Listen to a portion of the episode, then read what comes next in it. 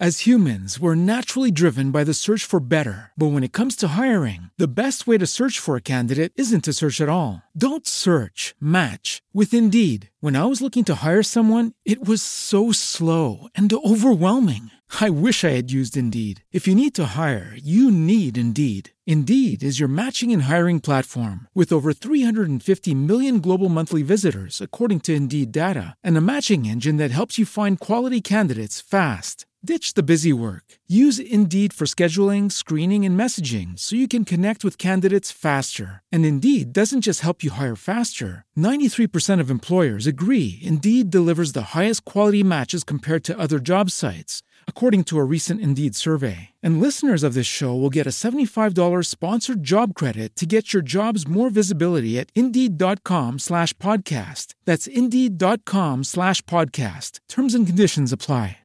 Buonasera a tutti e benvenuti ad una nuova puntata del Medio Oriente dintorni show.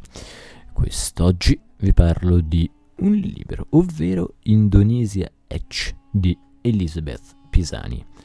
Questo libro è essenzialmente il racconto di questo suo viaggio all'interno dell'Indonesia, eh, paese che io onestamente non conosco minimamente e che proprio grazie a questo libro ho iniziato a, a esplorare un po' di più.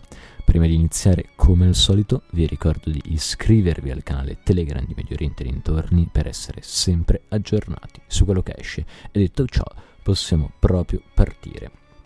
Allora, sostanzialmente questa Elizabeth Pisani è un personaggio un po' particolare perché già di base lei, il paese in cui ha vissuto di più in realtà è proprio l'Indonesia perché è una storia un po' particolare sua e sostanzialmente questo libro si apre prima con un breve racconto essenzialmente delle sue esperienze prima di questo libro, che sono delle esperienze legate soprattutto a...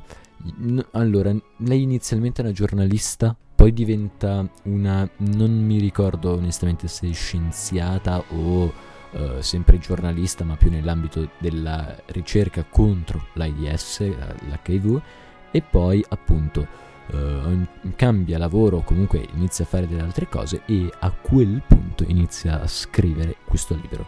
Questo libro, fra l'altro, è proprio frutto di un suo viaggio immenso, circa 20.000 km all'interno di tutta l'Indonesia, andando dal nord, da Aceh fino a sud, eh, poi appunto andando nell'estremo oriente dell'Indonesia, nell'estremo nord. Diciamo che lei li vede tutti, onestamente non in questo ordine che ve l'ho detto io, che dal mio punto di vista sarebbe stato il più comodo, lei ha tutto un ordine un po' più contorto, però essenzialmente quello ci fa vedere lo anticipo già, moltissimi dei temi di cui vi parlerò un po' oggi, se tutto va come deve andare, dovrebbero essere dei temi per il futuro, proprio perché sono rimasto molto colpito e questo è tipo Sovietistan, cioè per ogni posto c'è almeno una tematica molto interessante che andrebbe approfondita da sola e quindi non voglio entrarci più di X, però diciamo che da un punto di vista proprio tecnico il suo viaggio inizia di fatto a Jakarta che è la capitale appunto dell'Indonesia e qui vi cioè vi racconta di fatto tutta la storia dell'Indonesia,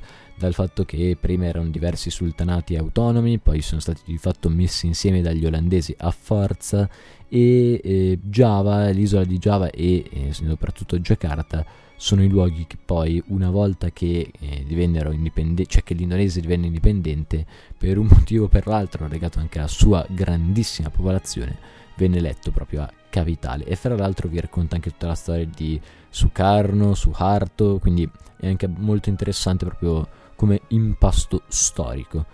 Uh, dopo di ciò, di fatto, lei inizierà ad avventurarsi in tutta una serie di isole un po' particolari, onestamente non tutte veramente in posti sperduti all'interno dell'Indonesia, anche se il fatto dell'Indonesia è che essendo di fatto una serie di isole che sono sotto un unico stato, ogni isola è veramente un universo, ci sono tipo 700 o più lingue diverse parlate, tipo 1700 gruppi etnici, veramente una cosa molto molto particolare. Fra l'altro gruppi etnici anche veramente molto diversi fra di loro, perché lei ad esempio va a incontrare quelli di Sumba, che sono una specie, io non ho capito bene perché ovviamente i popoli dell'Indonesia sono veramente tanti, però sembra che siano una specie di popolazioni, non dico tribali, però che hanno un forte legame con gli antichi costumi, eccetera, tanto che fanno sacrifici e robe simili, però in un certo senso sono cristiani. Poi appunto lei va a vedere delle altre isole un po' sperdute, va ad esempio nelle isole delle Molucche, che sono dove si produce di fatto qualsiasi spezia del mondo e Lì nello specifico, se ben ricordo, racconta anche tutta la storia del Kretek, che sono queste sigarette indonesiane fatte con i chiodi di garofano, delle quali vi ho già parlato in un precedente contenuto. Vi invito appunto a recuperarlo. Tornando a noi, appunto, oltre alle isole Molucche, è veramente molto interessante intanto vedere anche banalmente i transfrontalieri, perché ci sono dei pescatori che ad esempio lavorano però con le Filippine ma non solo, io ho trovato veramente molto interessante tutto quello che riguarda l'isola di Sumatra, che è una delle isole più grandi, più importanti ed è anche un'isola molto particolare perché succede un po' di tutto, a parte che ci sono gli indipendentisti ad Aceh, si chiama così ed è dove c'è stato anche lo tsunami, fra l'altro, però nell'estremo nord, che sono tutti super musulmani, almeno nella loro testa, e via discorrendo. Però poi vi fa vedere anche, ad esempio, i Dayak, se no, no non i Dayak, anche i Dayak, ma in questo caso gli Orang Rimba, che sono dei nomadi però delle foreste, che vivono ancora oggi a Sumatra, sono tutti un po' particolari, quindi praticamente nessuno li vede, una cosa molto singolare. E poi vi fa vedere appunto nel Kalimantan anche appunto i Dayak, che sono proprio delle popolazioni che fino all'altro giorno vivevano anche loro solo nelle foreste, veramente come uno si immagina l'indigeno medio di Papua Nuova Guinea, anche se in questo caso è Kalimantan, anche se c'è anche la uh, Papua dentro appunto all'Indonesia. Ma tornando a noi, vi fa vedere veramente tutto e vi fa vedere anche tutti i paradossi, perché questa è diciamo la caratteristica più importante. Infatti lei dice che essenzialmente l'ha chiamato Indonesia Etch perché la Costituzione indonesiana è stata fatta molto di fretta. Loro volevano farla il prima possibile, in maniera tale che appena andavano via i giapponesi, loro dicevano noi, noi siamo indipendenti, non siamo sotto l'Olanda. E quindi sostanzialmente c'è scritto in questa Indonesia, in questa Costituzione ci sono scritte tutte le varie cose, e a un certo punto c'è un eccetera per dire tutto il resto e quindi quel eccetera ovviamente è diventato quasi il tutto. Vi faccio un esempio cretino. Uh, a Java, che è una delle isole diciamo con la maggiore concentrazione anche di musulmani, c'è una città che sono proprio super salafi, quindi quasi tipo Arabia Saudita e poi di fianco c'è una montagna dove la tradizione locale dice che c'è questa tomba di questo mercante Sufi e che praticamente tu se vuoi diventare ricco devi andare lì, fare un'offerta economica e poi trombare con la prima persona che ti capita intorno. Perché se lo fai, ah, allora avrai soldi, benedizione e tutto quanto. E questa è una cosa che si ripete ciclicamente ogni mese più, più, o meno questo diciamo convive abbastanza pacificamente con quell'altra realtà molto diversa oltre al fatto che io per fare un esempio pensavo che in Indonesia ci fossero quasi solo musulmani.